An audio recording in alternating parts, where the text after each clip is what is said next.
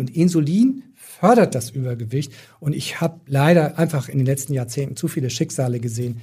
Früh Insulin bekommen, Gewichtszunahme fünf Kilo und dann wissen wir ganz genau, dann steigert sich das mit dem Insulinbedarf noch und dann sind wir in einer Spirale nach oben. Und also wirklich ein Beispiel kennt jeder, Sigmar Gabriel. Dr. Matthias Riedel. Gesünder Leben mit dem aus dem TV bekannten Ernährungsdoc und Elisabeth Jessen.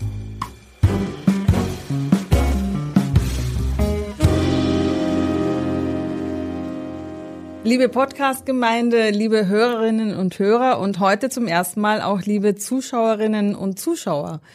Wir sind nämlich jetzt auch zu sehen auf YouTube, einfach weil viele Leute nach uns geguckt haben und dann sehen die immer nur so eine krickelige Tonspur. Also wir sind jetzt auch in Wort und Bild. Äh, ich bin Elisabeth Jessen und begrüße bei mir wieder Dr. Matthias Riedel. Er ist Ernährungsdoc, bekannt aus Funk und Fernsehen.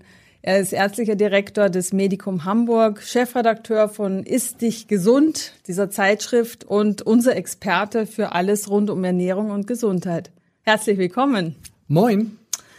Wir wollen uns heute mit Diabetes befassen. Ist ja inzwischen eine Volkskrankheit. Ganz viele Leute leiden darunter. Und äh, wir wollen mal darüber reden, wer ist besonders gefährdet, wie kann man vielleicht vorbeugen wie behandelt man Diabetes und äh, Sie werden uns Empfehlungen mitgeben an unseren Hörerinnen und Hörern und Zuschauerinnen und Zuschauern und erzählen, was Ernährung und Bewegung ausrichten können. Und danach wollen wir auch wieder ein paar Leserfragen beantworten. Wir klären über den Ernährungsmythos des Tages der Woche auf und Sie haben uns auch sicher wieder ein Rezept mitgebracht. Aber klar, genau, sogar ein Diabetes passendes. Passt. Ja. Ich habe auch was mitgebracht und zwar einen kleinen Obstteller. Ähm, da wollte ich mal mit Ihnen drauf gucken. Fruchtzucker hat ja bei Diabetikern nicht den besten Ruf. Ja, wahrscheinlich ist äh, Fruchtzucker äh, sogar einer der Hauptgründe für den Diabetes, die, die Zunahme der Zuckeraufnahme, insbesondere auch des Fruchtzuckers. Und das, was wir hier so sehen, äh, also süße Kirschen beispielsweise. Aus dem alten Land, hier in, in Hamburg, also aus der Hamburger Region, Aprikosen aus dem Hamburger Umland, ja, altes Land. Ja, ja, also hier sind mit am süßesten eben die, die, die Kirschen, die Süßkirschen. Wenn das jetzt Sauerkirschen wären, würde ich sagen, alles super. Sauerkirschen sind leider aus der Mode gekommen, aber die sind halt besser, gesünder als Süßkirschen. Und aber ansonsten haben wir hier schöne ähm, blaue Beeren, die sind zuckerarm oder auch die Himbeeren. Himbeeren sind auch. Ja, super, ja, ja. Ich ja, habe ich auch gerne auf dem Tisch. Die schmecken super. Ja. Auch der Pfirsich ist hier aus der Region. Sogar? Wie? Ja, ja, ja, seit ein paar Jahren gibt es das. Wie verhält der sich so zuckertechnisch? Ja, der ist dann schon schlechter als die, als die Beeren, aber äh, immerhin nicht so schlecht jetzt wie die Banane oder Ananas. Und Banane ist der Spitzenreiter von den Fruchtzucker-Obstsorten, weil die einfach sehr, sehr hoch gezüchtet wurden. Also bei Bananen muss man schon ein bisschen vorsichtig sein, wenn man Diabetiker ist oder wenn man abnehmen möchte. Dann würde ich sagen, wenn es die Banane sein muss, dann, dann maximal nur eine. Wie viel davon darf ich denn jetzt essen, wenn ich ein gesunder Mensch bin und wie viel darf ich essen, wenn ich Diabetiker bin? Und was? Also jetzt haben wir ja schon gehört, die Kirschen, die können wir gleich an, äh, an mhm. unsere Kollegen verfüttern hier draußen, jo, die, jo. Äh, die gesund sind mhm. vielleicht, die dürfen die essen. Aprikosen, ja, also die, die äh, zuckerarmen Beeren, das sind so die Spitzenreiter, wo ich sagen würde, die sollten ruhig täglich auch äh, gegessen werden, äh, weil der positive Effekt der sekundären Pflanzenstoffe bei diesen Beeren einfach ähm, überwiegt gegenüber dieser kleinen Zuckermenge. Äh, bei anderem Obst würde ich dann schon ein bisschen vorsichtiger sein. Das geht noch bis zum Apfel, der geht auch noch. Ähm, da können wir so einen äh, pro Tag auch essen. Das ist alles in Ordnung, hat auch äh, positive gesundheitliche Effekte. Aber man muss einfach sagen, äh, tatsächlich ist das Gemüse für den Diabetiker noch viel wichtiger als das zuckerarme Obst. Wenn man jetzt sagt, ja, ich esse jetzt das zuckerarme Obst, ist okay, aber ich spare beim Gemüse, dann würde ich sagen, andersrum wird ein Deal draus, wenn wir sagen, äh, ich esse nur Gemüse, das ist nämlich automatisch zuckerarm, und kein Obst, dann bin ich damit völlig zufrieden. Also wir brauchen nicht unbedingt Obst, aber wir brauchen dringend das Gemüse, gerade wenn man Diabetes hat. Oh, ich wäre damit gar nicht zufrieden, wenn ich das alles nicht essen dürfte. Nein, das ist, ich will das auch keinem, ich will es auch keinem schlecht reden. Okay. Also das, ich, ist alles gut, ist alles gut. Wie verbreitet ist Diabetes in Deutschland?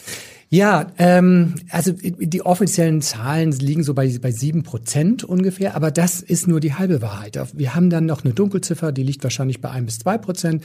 So, und dann sind wir schon noch mal bei 9 Prozent.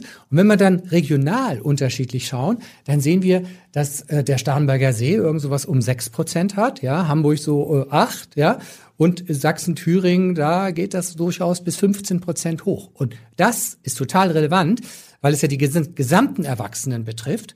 Wenn wir jetzt mal schauen, wenn wir zu den älteren Jahrgängen ab 60, also zu meinen Jahrgängen kommen, da rutscht einfach die Diabeteshäufigkeit durchaus auf 20 oder 25 Prozent. Das ist dann äh, schon eine ganze Menge. Und wenn ich jetzt noch die Menschen dazu nehme mit der Vorstufe, dem Prädiabetes, die kämen dann jetzt noch mal da drauf, dann könnte man fast sagen, wir haben jeder vierte, jeder dritte ältere oder alte Deutsche, da zähle ich mich jetzt zu, der hat eine Störung des Zuckerstoffwechsels. Das ist das eine. Und was mich aber noch mehr beunruhigt, ist einfach die Zunahme äh, bei Kindern, also Typ 2 Diabetes bei Kindern ist eben leider am Wachsen und da haben wir neue Zahlen bekommen jetzt. fünf Prozent pro Jahr Wachstum. Zwar ist die Zahl relativ klein noch, aber diese Zahl wächst mit fünf Prozent pro Jahr und sogar auch die autoimmune Diabeteserkrankung Typ 1, mhm. äh, die wir ja bei Kindern schon lange kennen eben, die wächst auch so mit etwas mehr als zwei Prozent. Äh, die Gründe sind nicht so ganz klar. Da ist jetzt vielleicht ein bisschen Corona dabei, aber Eins muss man ganz klar sagen, da, da, das sagen auch die Forscher, die diese Zahlen erhoben haben vom Diabetes Forschungszentrum in Düsseldorf, die sagen ganz klar, das ist Lebensweise und das ist Ernährung, das ist Bewegung. Aber wir sehen ja auch eben, dass 15 Prozent äh, der Jugend übergewichtig sind. Und die haben dann, diese Übergewichtigen, die haben ein gigantisch hohes, ein deutlich hohes äh, Risiko, auch eben Diabetes zu bekommen. Das ist tatsächlich die, die, äh, sage ich mal, die, die schlechte Nachricht. Eins muss man aber sagen, die positive, es gibt auch eine positive Nachricht von der Front. Und, und zwar ist es so, die älteren Jahrgänge, also wozu ich ja auch gehöre, ja. bei denen ist die Diabetes-Wachstumsrate eingefroren quasi, da nimmt das nicht mehr zu. Aber es wächst bei den Jüngeren eben noch deutlich.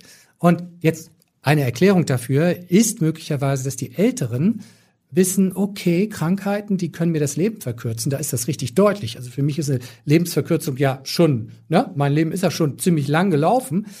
Und da weiß ich, jetzt muss ich was tun, wenn ich bisher nichts getan habe. Die Leute gehen in Rente, sie können was tun. Und, das ist jetzt meine persönliche Interpretation mit ein bisschen Eitelkeit vorgetragen, die haben die NDR-Ernährungsdocs gesehen. Und da zeigen wir ja ganz klar, wie man es verhindern kann. Und die Jungen halt, gucken tatsächlich. Die sind noch nicht so weit. Nee, die gucken mhm. nicht in der Ernährungsdoc. Ja, also auch unsere Hörerinnen und Hörer und äh, jetzt auch Zuschauerinnen und Zuschauer sind ja in der Regel so 40 plus. So. Dann ja. werden, wenn die, wenn es anfängt, dass die Zipperlein einem einfach ja. das Leben schwerer machen, dann interessiert man sich mehr für Ernährung. Mhm. Mhm. Das ist schade. Aber wir, wir leisten ja mit diesem äh, Podcast äh, bei dir auch nochmal einen Beitrag. Wir versuchen es. So. Ja. Wie ist denn der Frauenanteil bei den, bei den äh, Zuhörern? Höher. Höher, Wie ne? gesagt, ne? Ja. Also sie sind äh, 40 plus ja. und äh, in der Mehrheit weiblich, was ja. wir auch an den Zuschriften merken, an den Hörerinnen fragen. Das sind einfach mehr Frauen, aber ganz viele Frauen haben ja einen Mann an ihrer Seite und der profitiert. Das ist ja auch bekannt, äh, Männer leben gesünder, wenn sie eine Frau an ihrer Seite haben. Aber unbedingt. Oder genau. auf jeden Fall einen Partner, der sich um Ernährung und um das gemeinsame Leben kümmert. Ja, ja. Das ist, irgendwie scheint es ein Frauending zu sein. Bei uns im Medikum Hamburg ist es auch so, dass im Ernährungsbereich der Frauenanteil bei deutlich über 95 Prozent liegt. Da ist dann mal ein mhm. Ernährungsmediziner dabei, aber bei den Ernährungsberaterinnen, das ist 100 Prozent weiblich. Das ist, ja. Ich würde gerne nochmal zurückkommen auf die beiden Typen. Es gibt ja den Typ 2 und es gibt den Typ 1. Und der Typ 1 trifft ja sehr oft Kinder, das haben Sie gerade gesagt. Äh, was ist der Unterschied und äh ja, ähm, bei äh, Typ 1 ist es so, dass äh, es eine völlig andere Erkrankung. Die heißt mhm. zwar genauso mhm. Diabetes, also Typ 2, äh, Typ 1, ähm, und äh, die entsteht dadurch, dass der Körper die insulinproduzierenden Zellen in der Bauchspeicheldrüse attackiert. Und äh, dadurch stellen die ihren Dienst ein. Die gehen mit der Zeit ganz langsam kaputt, weil unser Immunsystem macht die kaputt. Und dann schließlich ist man für ewig, ähm, derzeit ist das noch so, insulinabhängig, sehr schnell insulinabhängig, je nachdem. Und diese Erkrankung kommt halt meistens eben in jüngeren Jahren, taucht aber auch jetzt schon bei Älteren auf. Und der Typ 2 Diabetes ist halt eine Überforderung, in den allermeisten Fällen, eine Überforderung der äh, Insulinproduktion und die Ursachen liegen da eher so, dass die Leber verfettet und die verfettete Leber führt dann auch zu einer äh, Überforderung der Bauchspeicheldrüse, die gleichzeitig auch verfettet. Man kann sagen, beide Organe verfetten, während die Leber sich zwei bis dreifach vergrößern kann durch Fett reicht bei der Bauchspeicheldrüse schon ein, zwei, drei Prozent Fett aus, um äh, die Tätigkeit erheblich zu stören. Das ist die schlechte Nachricht. Ja. Die gute Nachricht Haben ist, Sie wieder eine gute in dem ja, Zusammenhang. ja, genau. ja, die ja. gute Nachricht ist, das ist reversibel. Ja? ja. Typ 1 Diabetes ist nicht reversibel nach unserem derzeitigen Stand, aber Typ 2 Diabetes ist tatsächlich reversibel und das machen wir bei uns im Medikum Hamburg eben auch schon seit 20 Jahren, dass wir die Leute wieder wegbekommen vom Diabetes. Und jetzt neu, und das ist auch immerhin so, haben die Fachgesellschaften unter dem Druck der Studienlage auch gesagt, ja, okay, es ist eine Remission, so nennt man das in mhm. Medizindeutsch, eine Remission möglich. Aber wir übersetzen es mal, es ist dann eine Heilung. Ob sie temporär ist oder endgültig, das wird man dann sehen. Aber ich glaube, jeder freut sich, wenn der Diabetes weg ist, die Werte normal sind, der Körper keinen Schaden nehmen kann, ich kein Insulin spritzen muss, ich keine Tabletten nehmen muss, ich keine Unterzuckerung bekommen kann. Und das ist doch alles gut, da freue ich mich. Und wenn das ewig hält, super, dann war es eine Heilung. Jetzt haben Sie aber gesagt, also klassischerweise war es, nannte man das früher ja Altersdiabetes. Mhm. Inzwischen, glaube ich, sagt man eher Wohlstandsdiabetes beim Typ 2. Ja.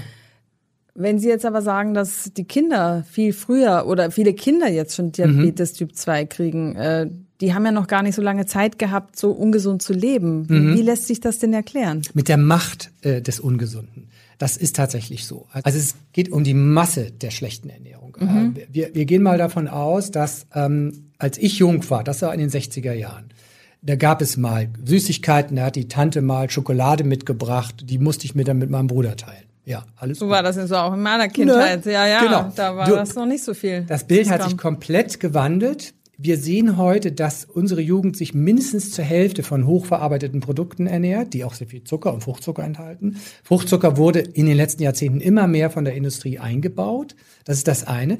Das andere ist, ähm, äh, bei den, die amerikanische Jugend, die ist immer noch ein bisschen weiter als wir. Die ernähren sich zu 75 Prozent von hochverarbeiteten Produkten. Ja. Das heißt, wir können da hingucken und wissen, was auf Deutschland so, zukommt. Ganz genau so ist das. das. Die sind, also wir brauchen einfach nur nach Amerika zu gucken und wenn mhm. wir sagen, oh man, sind die aber dick, dann sagen, ja, okay, wir auch bald. Ja, und das ist halt äh, diese Belastung der Kinder, der Bauchspeicheldrüse, die führt bei denen genauso zur Leberverfettung.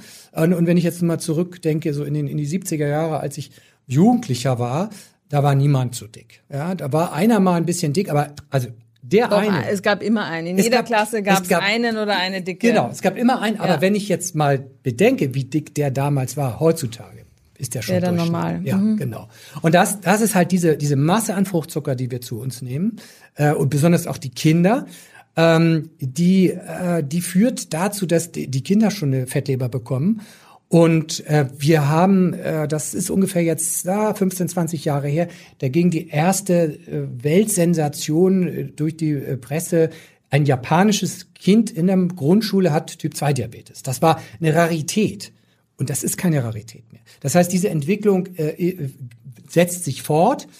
Wir haben auch gedacht, naja, das ist vielleicht nicht so schlimm. Der Körper kann sich da auch äh, wieder äh, rehabilitieren und kann wieder gesünder werden und, und das hat ja auch heilt ja so ein junger Mensch. Nein, im Gegenteil, früher so ein Typ 2 Diabetes bei Kindern schon da ist, desto gravierender die Folgen, desto schwerer die Folgeschäden, wenn sie erwachsen sind. Mit anderen Worten, wenn der Papa mit 40 den Diabetes bekommen hat und mit 60, 70 einen Herzinfarkt und seine Folgeschäden kassiert, so wird das Kind, wenn es die Grundschule passiert mit einem Typ-2-Diabetes, dieses schon 20, diese Folgeschäden, die Vater äh, mit, mit 50, 60 bekommen hat, schon 20 Jahre eher bekommen. Das ist die grausame äh, Realität, der wir auch ähm, wirklich die Stirn bieten müssen. Mhm. Und deshalb bin ich persönlich und alle Ärzteverbände übrigens auch sehr, sehr froh über den Vorstoß von Cem Özdemir. Ich weiß, dass das Zeitschriften von, von der Werbung, der Werbeeinnahmen her nicht toll finden. Aber es ist tatsächlich so, äh, dass wir die Kinder davor schützen müssen. Wir wissen, die Werbung wirkt. Und sie zielte eben auf diese Kleinen ab. Wir können natürlich auch sagen, ihr Eltern bekommt es jetzt hin, mit euren Kindern eine Süßigkeitsmenge und einen Zeitpunkt auch hinzubekommen, dass sie nicht die ganzen Tag sich, sich durchsnacken und sich überall alles besorgen können und nicht von den Eltern eine Gummibärchentüte mit als Pausensnack mitbekommen. Ja, äh, aber das kriegen die Eltern nicht hin, weil die ja selber Werbung ausgesetzt wird und die wollen ihren Kindern was Gutes tun. Da sind wir im Dilemma, da ist der Staat gefordert, unsere Jugend steht zur Disposition, 15 Prozent der Kinder sind zu dick und die haben ein dramatisch hohes Risiko, Diabetes zu bekommen. Und Jim Özdemirs Vorschlag war was genau? Cem Özdemir, genau. Cem Özdemir wollte in bestimmten, das ändert sich jetzt dauernd, da wird ja dran gefeilt worden, in bestimmten vulnerablen Zeiten, wo Kinder Fernsehen, Kinderwerbung verbieten. Und ähm, ich appelliere da eigentlich auch an die, an, die, an die Hersteller, dass sie ihre Rezepturen verändern. Wir können den Zuckergehalt reduzieren. Wir, wir haben es ja gesehen in England. Da ist äh, die Limonade äh, zuckerärmer und wir haben tatsächlich schon eine Auswirkung. Weil es dort eine Zuckersteuer auch Es war eine Zuckersteuer, genau. genau. Mhm. Die, die mhm. Industrie reagiert leider erst dann. Und wir haben weniger Übergewicht bei Mädchen, schon in England. Das mhm. ist also wirksam. Ähm, und wohlgemerkt, die haben was getan, obwohl die Diabetesquote in England niedriger ist als in Deutschland. Deutschland obwohl die viel dicker sind als die ja, Deutschen. Ja, also wenn man in England unterwegs ist, laut, äh, ja, hat man sind sehr, sehr, hat man den Eindruck, ja, die sind deutlich dicker als die Deutschen. So ist es. Deutschland, England, Finnland, das sind tatsächlich Problemländer, was mhm. Übergewicht angeht. Ähm, wenn ich den Zahlen glauben darf, hat Deutschland laut Statista, er hat England laut Statista weniger Diabetiker, ähm, liegen unter uns und die anderen restlichen äh, europäischen Länder eigentlich auch, die meisten mhm. zumindest. Also wir sind da auch schon mal äh, Spitzenreiter und wir müssen Süßigkeiten als Dosis äh, äh, abhängiges Gift betrachten. Und das ist es für die Kleinen. Und je früher ich die dem exponiere, desto gravierender die Folgen. Also das ist mir ein, großes Anliegen, weil ich weiß, dass die Kinder heftig darunter leiden. Und ich sehe es ja jeden Tag, auch wenn sie dann nachher Erwachsene geworden sind in der Praxis. Das tut mir leid. Da werden Weichen gestellt. Und das ist das Problem. Da müssen wir ran als Gesellschaft. Gibt's denn äh, eine bestimmte Disposition, dass man eher Diabetes kriegt? Also weiß ich nicht, männlich, weiblich, äh, weiß nicht, was gibt's für, für Vorzeichen, wo man sagen kann, da ist man jetzt eher gefährdet als jemand anderes? Gibt's ja, sowas? Ganz, ganz wichtig die Frage, ja, genau. Also wenn man Verwandte hat. Also wenn jetzt Vater und Mutter Diabetiker sind, Typ 2, dann ist die Wahrscheinlichkeit deutlich über 50 Prozent. Ja, mhm. so. Also das ist schon mal was, genau. die, die Eltern genetisch genau. quasi die, haben das mitgeben. Genau, das heißt aber nicht, dass ich es unbedingt bekommen muss, weil ja. Die Gene der Deutschen sind ja gleich und nach dem Zweiten Weltkrieg hatten wir unter einem Prozent Diabetiker Typ ja. 2, ja? So, das heißt, wenn man sich richtig ernährt und Sport macht, dann bricht das gar nicht durch. Aber wenn ich dann zum Beispiel eine übergewichtige Mutter habe, die in der Schwangerschaft übergewichtig war oder sogar noch einen Schwangerschaftsdiabetes hatte, mhm. der übrigens auch zunimmt in unserer Gesellschaft, mhm. Da gehen wir jetzt schon aus, dass fast äh, jede siebte bis jede zehnte äh, Schwangerschaftsdiabetes hat. Und diese diabetische Stoffwechsellage in der Schwangerschaft, die polt das Kind auf Diabetes um. Genauso wie Übergewicht das Kind empfänglich macht ähm, äh, für Diabetes. Und natürlich die äh, Lebensweise, wenn ich in einem Haushalt zur Welt komme, in dem man sehr viel Fastfood isst, äh, dann äh, werden meine Weichen gestellt, wenn, wenn Süßigkeiten über den Tag verteilt werden, nicht begrenzt sind, nicht als Delikatesse gehandhabt werden, sondern als Dauergenussmittel. Also dann äh, laufen wir da hohes Risiko. Und eben natürlich Limonadenkonsum äh, mit Zucker, ein Riesendrama, ja. Und ähm, habe ich noch was vergessen? Ja, ähm, es ist auch so, äh, wer sehr viel rotes Fleisch isst, ja, der steigert damit auch nochmal äh, sein Risiko, Typ 2 Diabetes zu bekommen. Auf der anderen Seite, wer also viel Gemüse isst, das wirkt eher antidiabetisch, genauso wie Nüsse oder auch Hülsenfrüchte. Die sind sozusagen, die sind auf der positiven Seite zu sehen. Also ganz viel Hülsenfrüchte. Also das Steak nur mit Nusshülle. Wenn, so, guck mal, ja, genau, mit, Nuss, mit Nusshülle. Oder, oder wir, wir machen das, das Steak kleiner. Ja, und, und die Nussschicht entsprechend So, hoch. genau. Ja. Wie merke ich, dass ich Diabetes habe?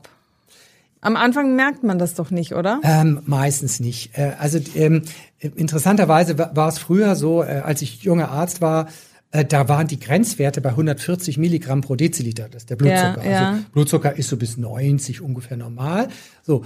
Und wenn man 100 erreicht, dann ist das schon auffällig. Das ist schon eine gestörte Zuckertoleranz. Aber wenn man 140 hatte früher, mhm. dann war das erst ein Diabetes. Nur damals äh, hat man dann festgestellt, jeder, äh, der Diabetes diagnostiziert bekommen hatte, der hatte schon Folgeschäden. Und dann hat man mit der Zeit diesen Grenzwert auf 126 herabgesetzt. Wie ich finde, ist es immer noch äh, nicht tief genug, weil ich habe Menschen, die haben einen 124, 123er Blutzucker. Man kann ihnen den Diabetes noch nicht so richtig anhängen. Das ist dieser Nüchternzucker. Das ist dieser Nüchternzucker. Genau. genau. Es gibt ja auch noch einen äh, Langzeitzuckerwert. Es gibt noch den Langzeitzuckerwert, Ja. genau. Können das Sie ist den der auch noch mal erklären? HbA1c. Und äh, dieser HbA1c, das ist der äh, verzuckerte, das ist der Wert, der prozentuale Wert der verzuckerten roten Blutkörperchen. So, und je mehr, je höher der Zucker ist, desto mehr von den roten Blutkörperchen sind verzuckert. Und dann steigt er an. Also man kann davon ausgehen, je nach Labor, dass wir ab 6, eigentlich ab 5,96 da schon im diabetischen Bereich liegen. Aber die Diagnose darüber ist nicht so genau, aber es gibt einen deutlichen Hinweis wo, darauf. Bei welchem Arzttermin wird sowas festgestellt? Wir hatten sowas schon mal beim, beim Bluthochdruck, äh, Ja. wo Sie gesagt haben, ja, man muss den Wert kennen. Ja. Ist der Zuckerwert auch einer, den ich kennen muss? Also- wo wird der untersucht und bei welcher Gelegenheit? Genau, bei der Gesundheitsuntersuchung, die man alle drei Jahre als Erwachsener äh, machen kann, Ja. ähm, ist äh, der mit dabei. Und den würde ich dann empfehlen, auch wirklich nüchtern zu machen. Weil wenn er nicht nüchtern ist, dann, ja, dann kommt es immer darauf an, was hat man gerade gegessen und so. Aber der nüchtern Wert, der morgendliche Wert, der, der steigt meistens äh, als erster an. Und dann würde ich empfehlen, morgens nüchtern zum Arzt zu gehen, um mal so zu schauen, wo liegt dieser Wert. Also, und wenn die Menschen äh, dauernd bei 120 liegen, dann ist das zu hoch und viele kriegen schon Nervenschäden oder auch äh, eine gesteigerte Arterienverkalkung. Das führt nämlich dann am Ende dazu. Und was macht das für Symptome? Für Symptome macht es mit so niedrigen Werten erstmal gar keine. Das ist ja das Tückische. Und we- wenn man das Pech hat, dass die Werte ganz lange leicht erhöht sind, dann merkt man gar nichts. Erst wenn sie langsam ansteigen, dann merkt man häufiges Wasserlassen, vielleicht eine Infektneigung, Durstgefühl. Ähm, und wenn sie dann ganz hoch steigen, äh, dann kann dieses Durstgefühl so schlimm werden, dass man gar nicht mehr hinterher trinken kann und dann wird man so schwach, schlicht irgendwann auch komatös. Das ist beim drastischen äh, äh, Beginn des Typ 1 Diabetes nicht selten so, aber bei Typ 2 Diabetes geht das schleichend und viele denken dann, ach, ich fühle mich nicht so, aber es ist dann der Diabetes schon. Ja? Also leider sind die Frühsymptome ähm, sehr, sehr äh, schwach, so dass man einfach nur empfehlen kann, Leute, lasst euren nüchternen Blutzucker mal messen, gerade wenn ihr übergewichtig seid und aus einer familiären Belastung kommt und ihr wisst, meine Ernährung ist alles andere als Okay. Diabetes lindert. Schlank zu sein, wenn man sich nicht gesund ernährt und nicht bewegt, äh, heißt aber noch nicht, dass man dann kein Diabetes kriegt. Also auch Richtig. solche Menschen kann es treffen. Ja, leider. Das ist immer, das ist eine, eine Gruppe, wo ich sage, das ist immer, wenn die Menschen zu mir kommen und sagen, kriege ich meinen Diabetes wieder weg. Und die, die kommen mit 150 Kilo, 160, dann sage ich, die Chancen stehen gut. Weil du kannst 50 Kilo verlieren. Ja. Das entlastet deine Leber und deine Bauchspeicheldrüse so gigantisch, dass die Chancen super stehen. Wenn aber jetzt jemand kommt mit 70 Kilo und er hat nur drei, vier Kilo Übergewicht, ja, da ist es die Minderheit, ja, dann sage ich, ja, wir können jetzt mit der Gewichtsabnahme nicht viel reißen. Wir können wohl aber, das ist die zweite Säule, wir können wohl aber mit der Qualität der Nahrungsmittel, also wir nehmen mehr antidiabetische Lebensmittel statt diabetesfördernde Lebensmittel, da können wir eigentlich am meisten erreichen. Naja, und je schlechter die Ernährung vorher war, desto mehr können wir erreichen. Das ist die zweite Säule. Und die dritte Säule ist dann ganz klar Sport. Ja, also diese schlanken ähm, Typ 2 Diabetiker, die haben ähm, weniger Chancen, das tut mir dann auch immer so leid, weil es sind meistens auch die, die eigentlich schon gesundheitsbewusster waren. Das ist gemein, ja, was Sie da erklären. Genau, genau. Die, die waren schon gesundheitsbewusster. Ja. Und, ähm, und dann ähm, kann ich nicht so viel versprechen. Aber eine Chance besteht da schon. Und es ist so, wenn wir den Diabetes auf zehn Jahre auf ein niedriges Maß runterdrücken, das ist ja schon viel geworden. Ne?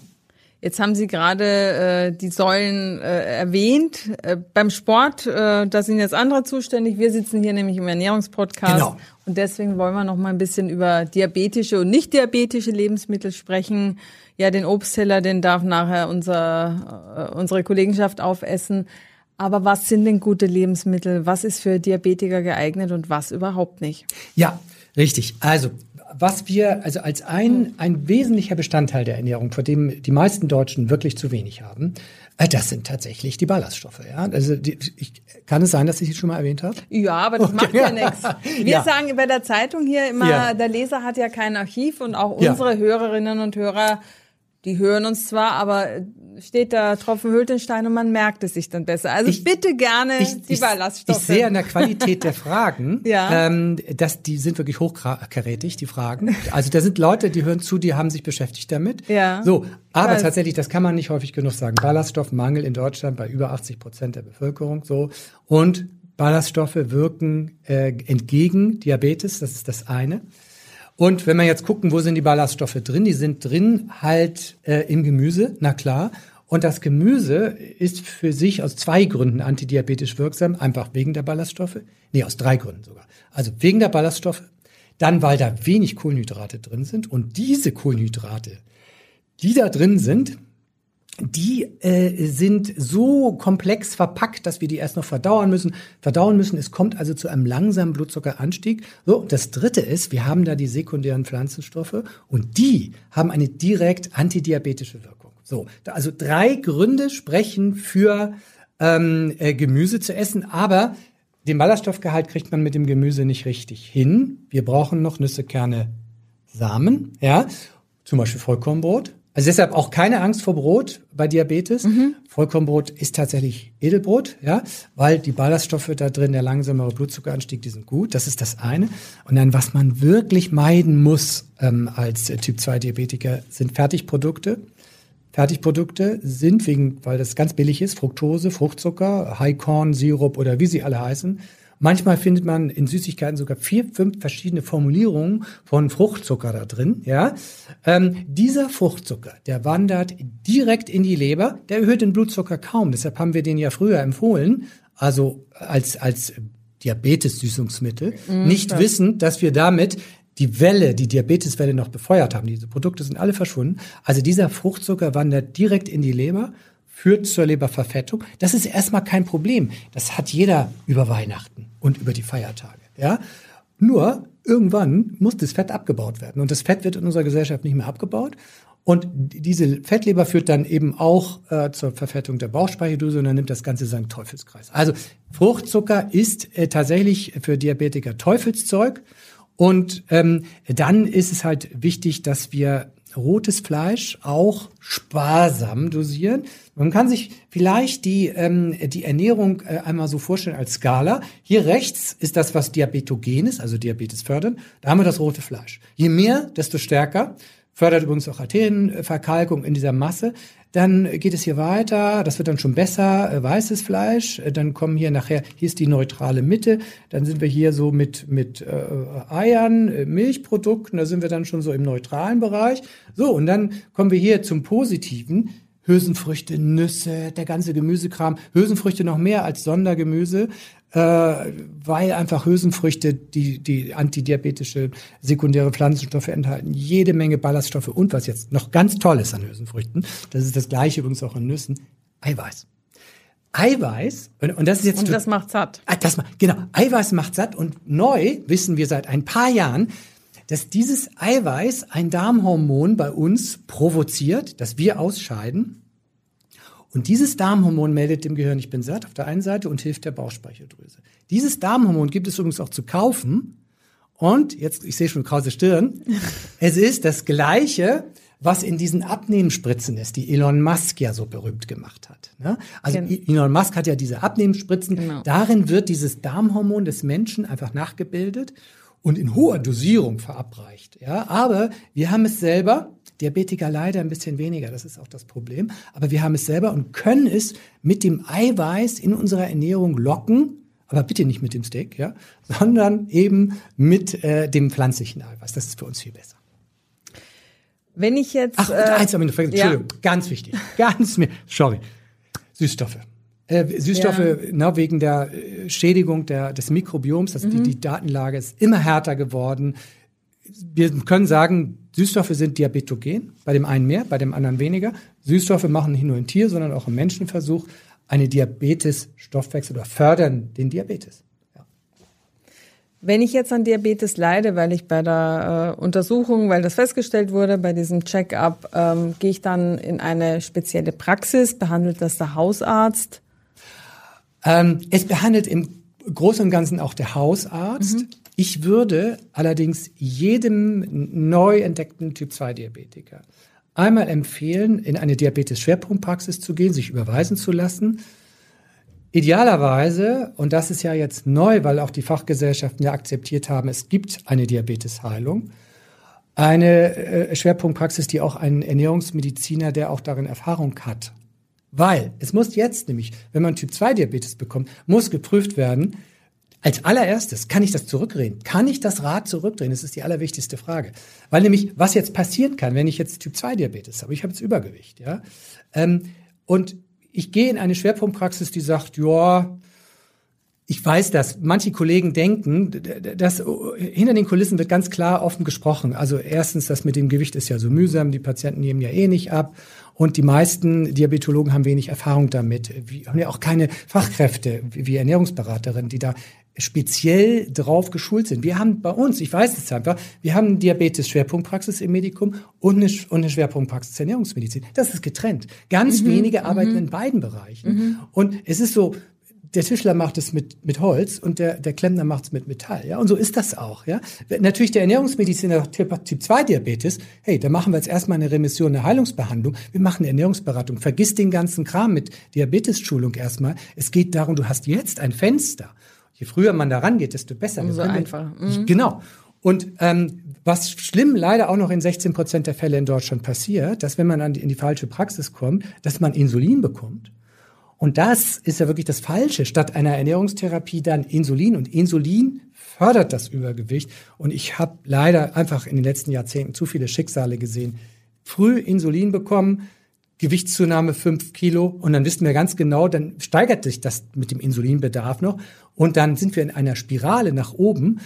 Und also wirklich ein Beispiel kennt jeder, Sigmar Gabriel. Ja, Sigmar Gabriel ist in dieser Spirale mit immer mehr Insulin äh, hoch behandelt worden und am Ende hat man 500, 1100 Einheiten Insulin und davon wieder wegzukommen ist total schwierig und das wissen nicht, wir auch. Ist er nicht ganz schlank geworden? Ja, aber durch eine Magenoperation. Ach ja, stimmt. Ja, ja genau, ne, genau ja, eine ja, Magenoperation. stimmt, ja. Aber, und das muss man noch dazu sagen, ab 100 Einheiten Insulin Mhm. haben wir eine äh, schlechte Auswirkung auf unsere Arterienverkalkung. Das heißt, wir steigern das Herz-Kreislauf-Risiko. Deshalb sollte das Bestreben sein, Insulin erstens gar nicht Firstline, also in erster Linie einzusetzen, sondern jetzt kommen natürlich diese neuen Substanzen, mit denen wir das Gewicht reduzieren können und den Blutzucker, also diese Abnehmenspritzen Mhm. gibt's ja für Diabetiker, sie sind ja aus dem Diabetesbereich gekommen, die müssen man vorrangig einsetzen, ergänzend mit einer Ernährungstherapie und dann hat man die besten Chancen auf eine Heilung. Wie alt werden denn Diabetiker im Schnitt? Haben die eine verringerte Lebenserwartung?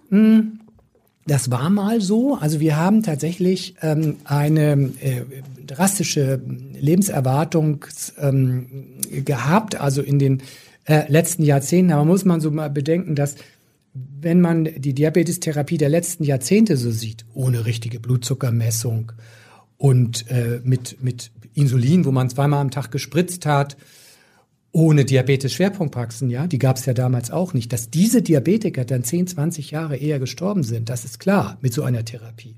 Wobei ich auch Menschen hatte, die damit wirklich, die wirklich im Krieg Diabetes bekommen haben, 60 Jahre Diabetes Typ 1 sogar hatten und äh, 80, 90 geworden sind. Also es gibt immer mal robuste, ja, aber heutzutage ist das so.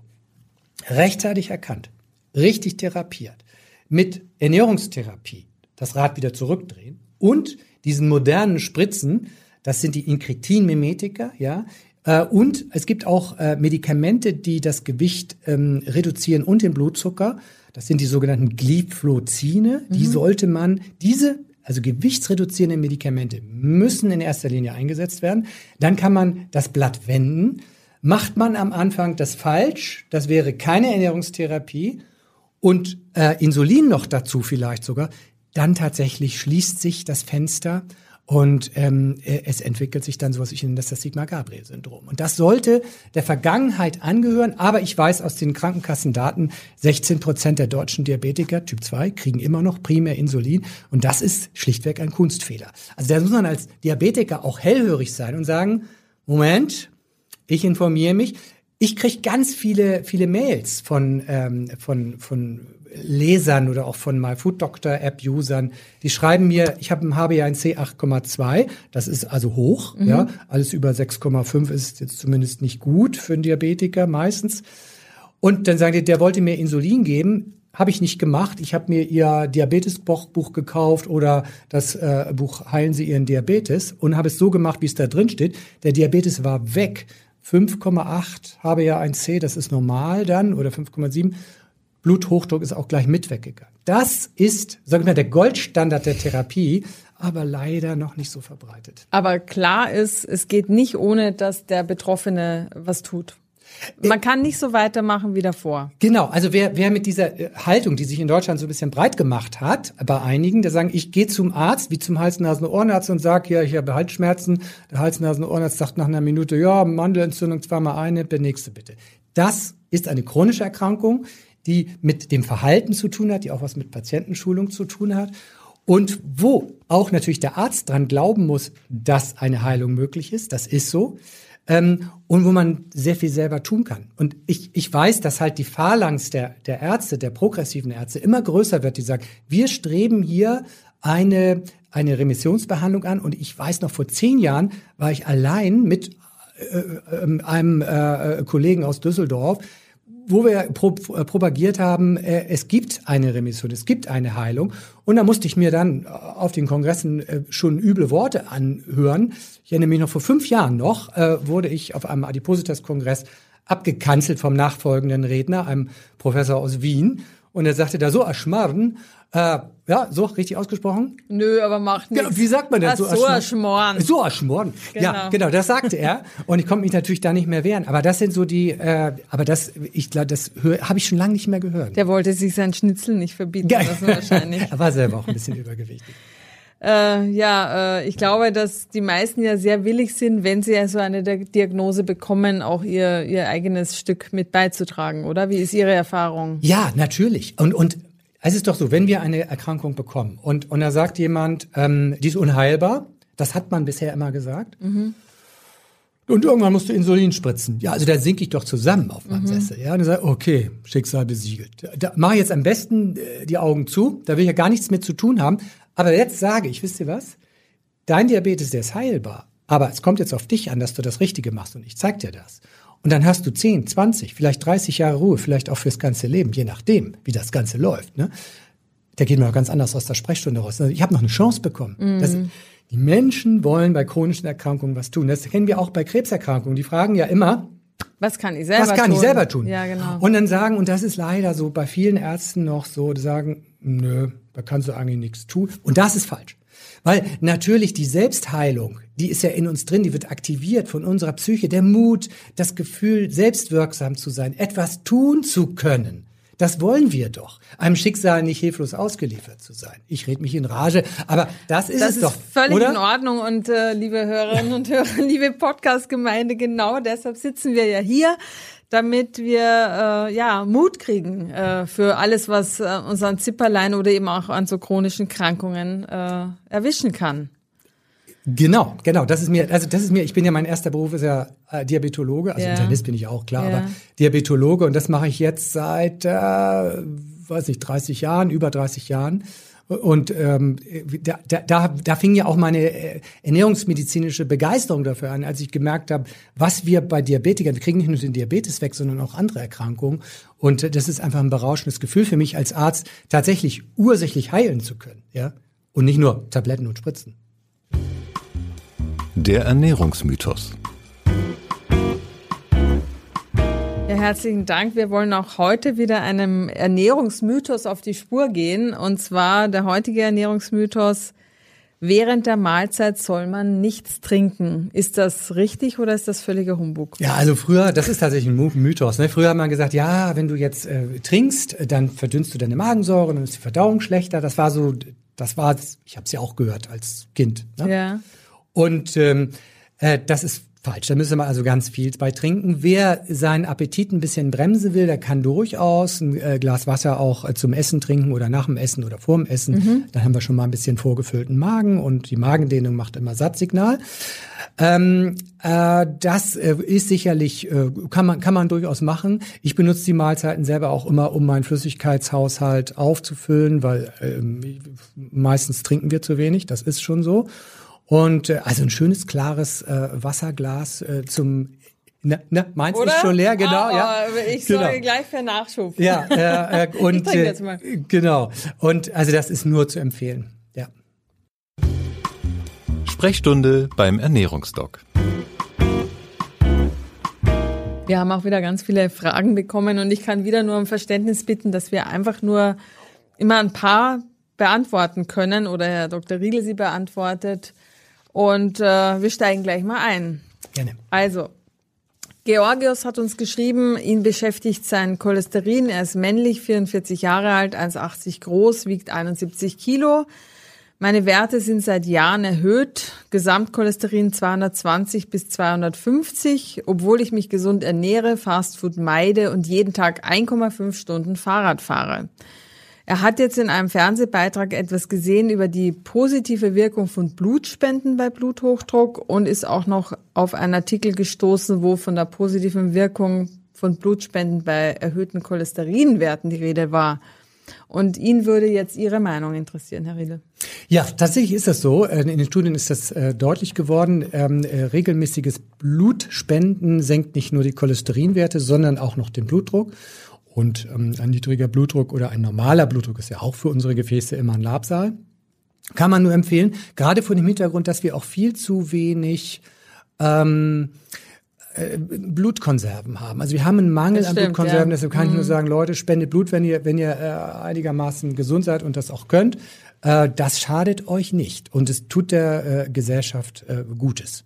Vielleicht auch für Georgius, es fällt mir gerade so ein, ähm, äh, Kraftsport wäre vielleicht noch ganz gut. Das wirkt bei Männern auch. Kann man, würde ich noch mal versuchen, äh, mit, mit ins Leben reinzubringen und noch einmal zu gucken, ob die Omega-3-Fettsäureversorgung ausreichend ist und die Ballaststoffmenge. Ja, weil, weil Ballaststoffe senken nochmal die Cholesterinwerte.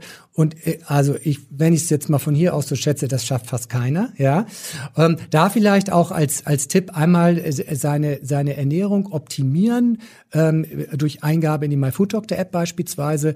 Und dort kriegt man dann seine Ballaststoffmenge einfach täglich reported. Ja, und kann sehen, hoppla, das hätte ich jetzt nicht gedacht, dass es nur 20 Gramm sind. Es soll deutlich über 30 Gramm liegen. Hier für jemanden mit erhöhten Cholesterinwerten würde ich sogar sagen, Leute, versucht mal 40 Gramm anzupeilen, mhm. schön langsam, nicht zu viel auf einmal. Aber das äh, sind noch sozusagen Register, die man noch ziehen kann, neben der Blutspende. Weil er ist schlank, ja, ähm, ja. er ist groß genug ja. für sein Gewicht und genau. Fahrradfahren ist aber eher Ausdauer als äh, ja. Kraftsport. Also tatsächlich ist für unsere Gesundheit die Kombi von Ausdauer äh, mhm. und Kraftsport ähm, tatsächlich die gesündeste Variante. Das sagen die Studien ganz klar. Mhm. Aber ich würde hier, gerade weil er schlank ist, ähm, auch nochmal die Ballaststoffe mit dazu nehmen und auch nochmal checken, da ist es in der MyFoodDoctor App auch drin, kann man ankreuzen, ich möchte meine Cholesterinwerte senken. Dann nochmal cholesterinsenkende Lebensmittel nochmal performen. Mhm. Und das wären zum Beispiel Nüsse, sind, sind klassisch cholesterinsenkend, ja, und, und äh, noch viele andere Lebensmittel und die einfach noch mehr im Leben unterzubringen. Also da nochmal voll Gas zu geben. Katja hat uns geschrieben und gleich drei Fragen mitgeschickt. Äh, die arbeiten ja wir jetzt äh, eins nach dem anderen ab. Ähm, erste Frage, mein Vater 65 hat Parkinson und die Einschränkungen werden immer stärker. Er ist extrem langsam geworden und an schlechten Tagen fällt ihm das Laufen sehr schwer. Das Freezing ist stark fortgeschritten. Ich frage mich, ob die Ernährung auch Auswirkungen haben kann. Er isst sehr gerne Süßes, ist aber nicht übergewichtig. Hat man eine Chance, mit Ernährung eine Verbesserung zu bewirken? Also heikles Thema. Wir wissen, äh, dass ähm, Parkinson sehr häufig mit äh, Symptomen beginnen wie Verstopfung. Und also mit Darmsymptomen, mit Magen-Darm-Symptomen. Das kann man sogar fast schon als Frühsymptom bezeichnen. Und wir wissen auch, dass ähm, die Nervenkrankheit Parkinson möglicherweise ihren Ursprung im Darm hat, Schrägstrich in der Darmflora, also einer Schädigung der Darmflora. Mhm. Und dann schreitet es über diese Darm-Hirn-Achse zum äh, Gehirn weiter Und dort werden dann diese ähm, verstärkten Symptome mit der Zeit, äh, der Untergang der ähm, äh, Zellen dort ähm, verursacht. So, das ist erstmal der theoretische Hintergrund. Ob jetzt eine Ernährungsverbesserung, und ich höre da jetzt hier Süßigkeiten viel, und will mhm. ich jetzt wirklich jemanden mit Parkinson, ähm, früher hat man das ja auch Schüttellähmung genannt, mhm. das ist eine mhm. schwere Erkrankung, eine tragische Erkrankung, höchsten Respekt vor den Menschen, die das haben. Jetzt ist ja äh, auch Heidi Simonis ähm, äh, gerade verstorben, äh, die ehemalige Ministerpräsidentin von äh, Schleswig-Holstein, die hatte das auch, immerhin 80 damit geworden. Ähm, aber also wir haben keine Daten dafür, dass man sagt, du müsstest jetzt mit einer darmgesunden Ernährung, äh, kannst du das Schicksal ähm, äh, rumreißen. Wir haben darüber keine Daten, ich kenne darüber keine Studien. Sicher ist es gut, sich darmgesund zu ernähren, dass die Darmflora dort Unterstützung bekommt. Wir haben aber alle keine klaren Daten darüber. Wir müssen aber sagen, später, auch was Verstopfung angeht, was Schluckstörungen angeht, das sind ähm, äh, Indikationen, auch in eine Ernährungsberatung zu gehen, weil das wird nachher später beim Parkinson das Problem. Mhm. Aber derzeit ist unsere Empfehlung, ähm, Fertigprodukte meiden tatsächlich im Sinne einer artgerechten, gesunden Ernährung, das zu justieren, gesunde Fette, ähm, äh, viele Ballaststoffe. Ähm, das sind äh, die Faktoren, äh, die, die, wir mit beeinflussen können und wo wir noch nicht wissen, weil wir die Daten nicht haben, weil wir keine Studien darüber haben, wo wir noch nicht wissen, ob es sich auch auszahlt. Ich würde es aber, ich würde es an, an, an Ihrer Stelle machen und so auch empfehlen. Und wir brauchen dringend Studien in diese Richtung. Zweite Frage ähm, von Katja. Sie schreibt, meine sechsjährige Tochter trinkt extrem wenig. Tee oder Wasser mit Zitrone zieht nicht. Säfte würden schon helfen, aber das ist für mich keine Option. Ich bin auf einen zuckerfreien Sirup gestoßen, den man einfach in gewünschter Menge ins Wasser gibt mit Aroma. Das schmeckt ihr natürlich. Und äh, sie würde jetzt gerne wissen, ist das eine Option oder soll sie dann lieber weniger trinken? Und äh, sie würde halt äh, ja, sie schätzt für das, äh, sie vielleicht einen halben Liter Wasser trinkt, eher 200 bis 400 Milliliter, was echt wenig Das ist echt wenig, kind. ja, würde ich, würde ja. ich nicht machen. Die Kinder werden dadurch leistungsschwach, schlapp, äh, sind in der Schule nicht so richtig leistungsfähig, äh, auch sportlich ja. nicht. Was ähm, ist denn von diesem zuckerfreien Sirup ja, zu halten? Also da ganz klare Antwort, nein. Also und zwar aus zwei Gründen. Ähm, wir aromatisiert, also künstliche Aromen, das ist Chemie, ja. Ähm, die prägen das, den kindlichen Geschmack mhm. und zwar auf Chemiefood. Das heißt, äh, Kinder sind auf diese sehr, sehr stark, die sind ja, äh, wenn man so will, die, die, die riechen ja sogar in den Raum rein. Also wenn man so, so eine Flasche aufmacht und riecht da dran, das ist überstark, dieses Aroma, ja. Mhm. Ähm, und die, die äh, Hersteller nehmen da ein paar Tropfen von, das ist schön billig und schon schmeckt das wie Himbeere oder so, aber nicht wie eine echte Himbeere, wie wir sie hier auf dem Tisch liegen haben, sondern wie Kunsthimbeere. Und die Kinder erkennen dann diese Himbeere, die sagen so, oh, die schmeckt aber gar nicht nach Himbeere, weil sie nämlich die Himbeere nämlich von der Chemie kennengelernt hat. Ja? Und Kinder werden geprägt, sie lernen von uns die Sprache, sie lernen das Essen und damit lernen sie Fertigfutter zu, äh, zu lieben. Das kann man nicht wollen, das ist das eine. Das zweite ist, Aromen sind in den allermeisten Fällen Chemie so, und jetzt äh, haben wir gerade wieder einen neuen Skandal. Also das Aroma, das zum Beispiel in äh, Mikrowellen-Popcorn äh, beigemischt wurde, ja, mhm. führt bei Arbeitern von der Fabrik zu Lungenschäden. Ja, das ist, sind neue Daten aus Amerika. Und da wird man sagen, na ja, ich arbeite ja nicht in so einer Fabrik. Ja, aber es ist auch ein Fall bekannt geworden von einem Mann, in Amerika, der sich zweimal am Tag diese Back diese Mikrowellen-Pommes, äh Quatsch, Popcorn. diese Mikrowellen-Popcorn mhm. gemacht hat und auch diese Lungenschädigung bekam. Mhm. Das ist eine extrem niedrige Dosis. Solche Substanzen müssen weg und ich erinnere daran, dass in den letzten zehn Jahren etliche Substanzen wegen krebserregenden Potenzials vom Markt genommen werden. Und wir brauchen uns jetzt, wir haben am Anfang gesprochen über den Anstieg der Diabetesrate bei Kindern. Wir brauchen uns darüber nicht zu wundern, wenn wir die Ernährungsumgebung so giftig gestalten.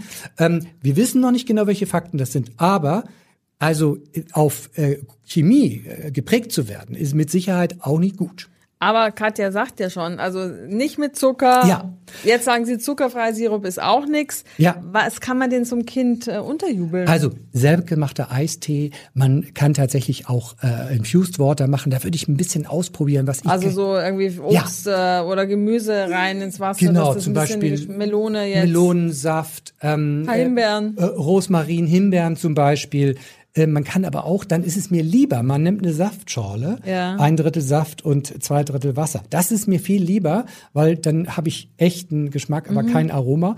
Und ähm, Infused Water würde ich tatsächlich mit Minze, Gurke, Himbeere einfach mal experimentieren. Wir haben in unseren ähm, äh, Kochbüchern immer Beispiele dafür, wie man das so macht. Und da findet man sicher einen Lieblingsgeschmack ähm, fürs Kind. Und keine Sorge, lasst dem Kind Zeit, sich dran zu gewöhnen. Äh, Ne? 20, 30 Mal muss es das schon mal getrunken haben. Äh, dranbleiben und nichts, nichts drängeln, nichts muss, anbieten, äh, aber bitte kein Aroma. Okay, also Katja, der Sirup, der zuckerfreie, gleich ab in den Gully. Eine dritte Frage. Ähm, Katja schreibt, ich schätze meine Ernährung als recht gesund ein. Ich versichte, äh, verzichte seit über sechs Monaten weitestgehend auf Industriezucker, aber nutze Alternativen in Maßen. Mein Fleischkonsum habe ich auch stark reduziert. Allerdings habe ich in letzter Zeit öfter mal eine vegane Frikadelle oder Proteinpulver zu mir genommen. Sind in geringen Mengen die Aromen zu verkraften, wenn ich mich ansonsten recht clean ernähre. Aber ich glaube, es gilt, was Sie bei Frage Ja. 2 Da geantwortet haben. kommt noch was anderes dazu. Da kommt noch was anderes dazu bei, bei diesen Kunstprodukten. Neulich hat die Verbraucherzentrale, ich glaube Hamburg war es, die hat gesagt, ja, also in diesen veganen Ersatzprodukten ist, sind sehr viel schlechte Fette und sehr viel schlechte Kohlenhydrate und Chemie.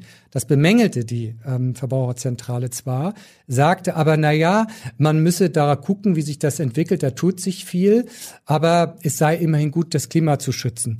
Das sehe ich aus ernährungsmedizinischer Sicht völlig anders. Ja, natürlich ist es gut, das Klima zu schützen, und da bin ich auch wirklich voll dabei. Ähm, das mache ich auch in meinem täglichen Leben. Nur meine Aufgabe als Mediziner ist es, die Menschen gesund zu erhalten. Und wenn ich da schlechte Fette drin habe, wie zum Beispiel Palmfett, ähm, oder ich habe da Chemie drin in diesen Produkten, dann und viel Salz beispielsweise, ja, oder Kleister, ja, ähm, um das zusammenzuhalten. Das muss ja auch zusammenhalten. So, dann muss ich sagen, da sind die Risiken so groß, dass ich sage, bitte im Regal stehen lassen. Liebe Lebensmittelindustrie, ihr könnt das besser, ich weiß das, ja. Ich habe neulich bei einem bekannten Hersteller, der, der die, die Fernsehsender bringen mir ab und zu mal so diese Produkte und da habe ich festgestellt, hoppla, ein äh, großer bekannter ähm, Fertigprodukthersteller mit einem großen M verwendet Jodsalz. Und das war ja immer die Kritik. Ich Wir haben weiß, gesagt, ja, ne, so, genau. jetzt, die können, die können Jodsalz verwenden, die können die Salzmenge reduzieren, die können die Chemie reduzieren. Nicht kaufen, solange da, es gibt wirklich gute Produkte, ja. Also eine, eine Aber man muss genau drauf gucken. so, was ist Äh, an Chemie drin? Wenn ja. Chemie drin ist und zu viel drin ist, ähm, stehen lassen. Und das kaufen, was es nicht macht.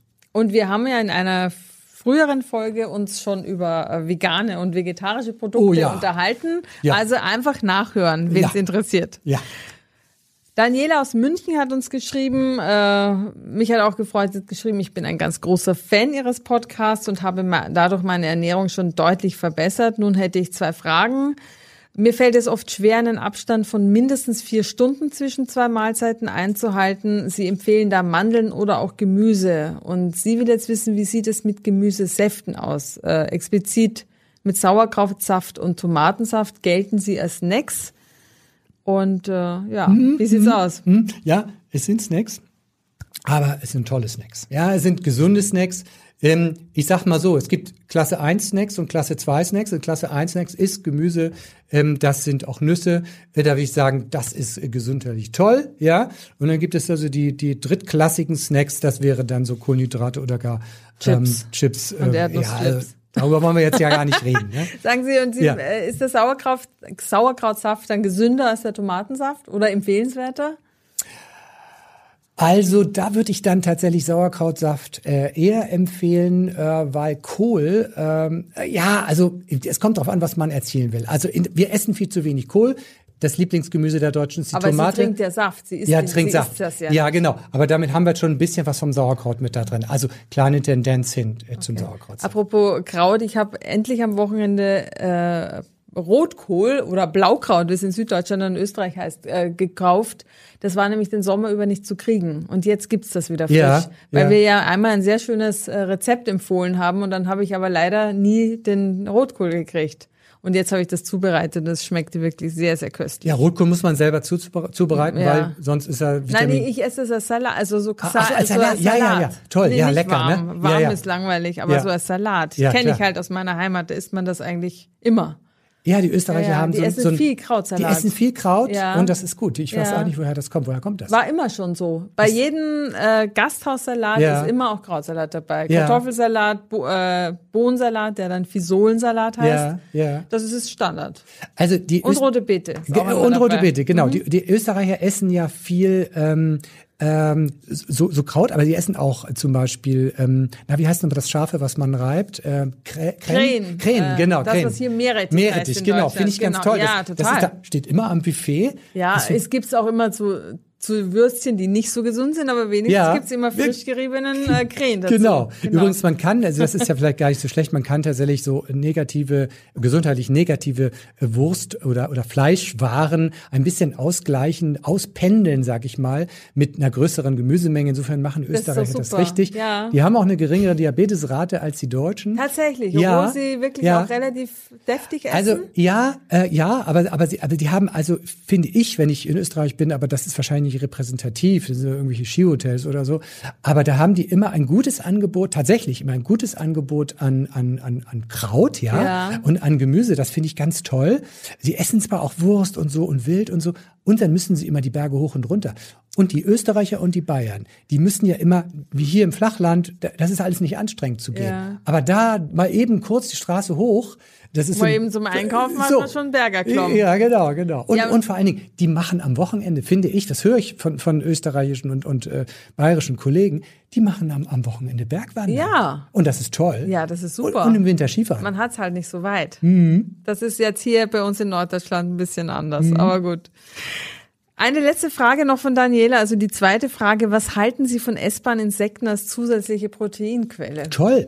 Also letztlich ist das ein bisschen back to the roots. Muss Ähm, man aber mögen, oder? Muss man mögen, ja. Also weil, weil die Menschen haben ja vor zwei Millionen Jahren mit tierischer Beikost angefangen, ähm, äh, äh, Würmer, Käfer, was nicht, sowas zu essen, das was nicht schnell genug wegfliegen konnte.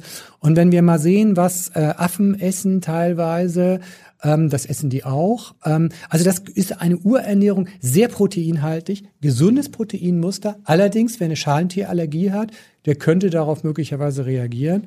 Aber letztlich werden wir uns, wird uns das nicht rausreißen. Aber im Prinzip ist das, also wer so einen alten morschen Baumstamm zu Hause hat, ja, der ist dann besiedelt von Käferlarven. Diese Würmer können wir essen. Also, ich will es jetzt nicht. Guten das Appetit. soll jetzt nicht der Tipp guten, des Tages Guten werden, ne? Appetit, Ja. äh, wer mag, soll. Aber Daniela, ja, immer, immer rein mit den Insekten. Also Ja. Schaden tun sie nix. Äh, muss man halt entsprechend würzen wahrscheinlich, damit sie schmecken.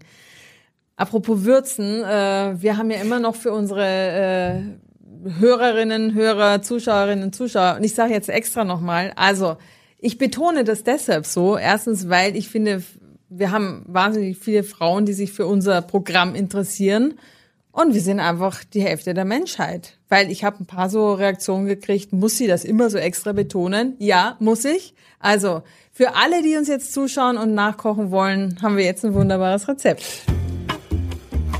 Das Rezept. Verordnet von Dr. Riedel.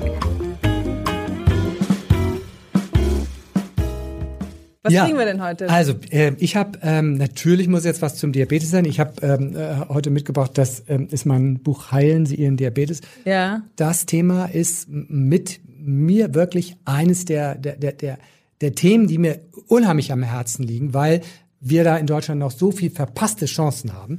Und da haben wir auch, also da steht übrigens alles das drin, was man, was man so gegen äh, Diabetes unternehmen kann und wie man erfolgreich sein kann. Übrigens, mein, mein bester Patient, 260 Kilo, ja, der war nie bei mir in der Praxis, sondern der hat sich, der hat im Fernsehen gesehen, wie man das so machen kann, 260 Kilo, sich das Buch äh, äh, gekauft, ähm, äh, das Diabetes-Kochbuch.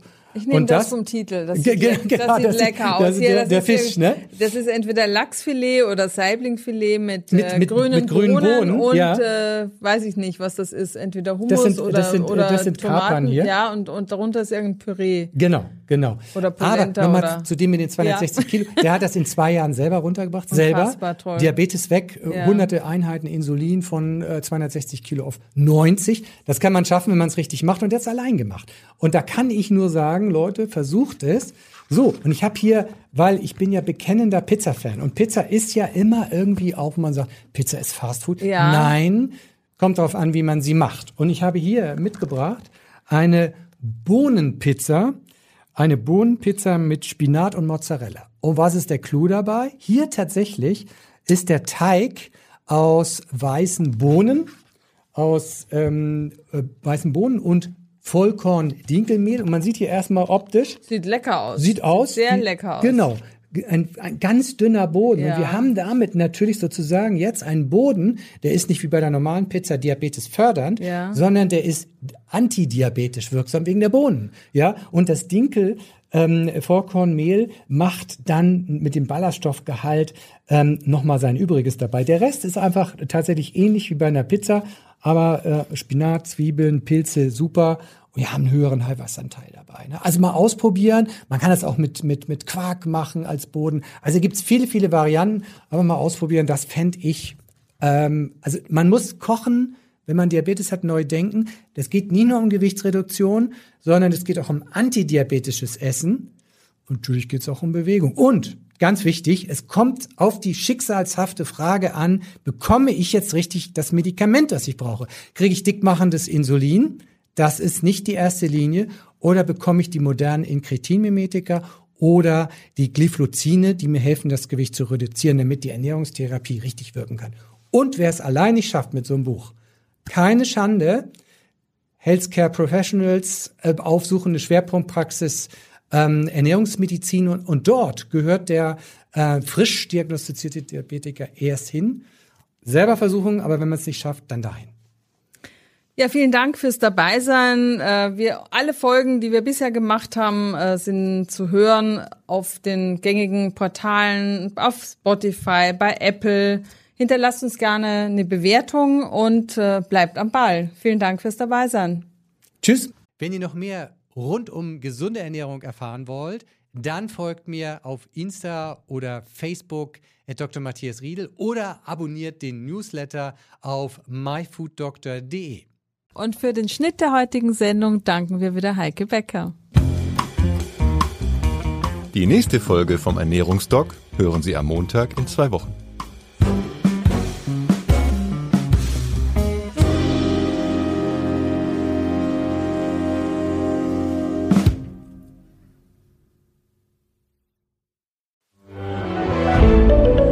Ein Podcast von Funke.